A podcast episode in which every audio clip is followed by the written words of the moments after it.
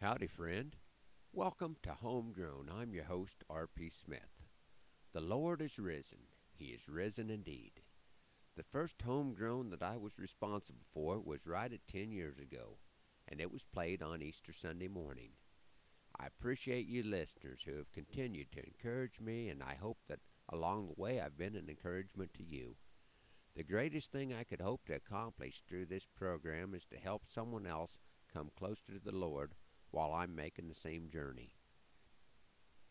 I read this past week about the commandment that Christ had given his disciples at the Last Supper to love others as he had loved us. This sounds pretty simple, but the love our Lord showed by giving his life to cover our sins is not an easy thing to understand. I guess I shouldn't feel too bad.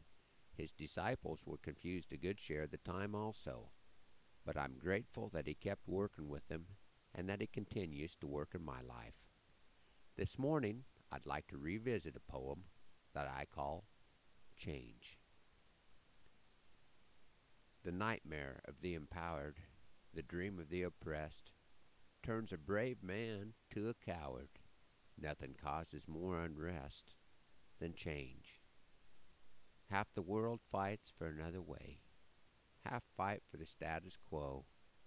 Will it all make sense some day? As men, will we ever know? Change?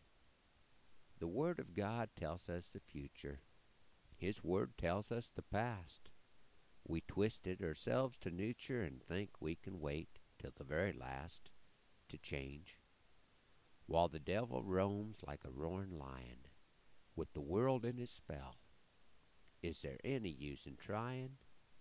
Yes. To repent is to rebel and change. Two thousand years ago, a child was born. He came to show the way. We nailed him to a cross to warn. This is what we have to say for change.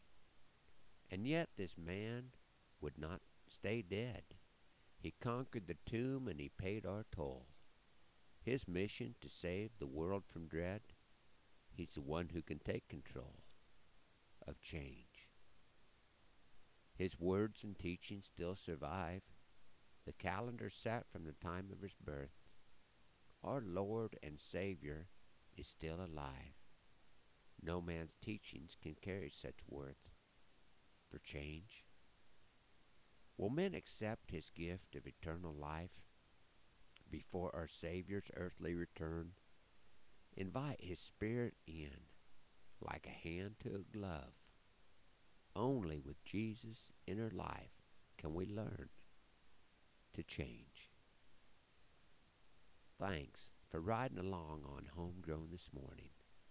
Hoping that the Lord blesses you real good today and that our happy trails cross again soon. I'm R.P. Smith.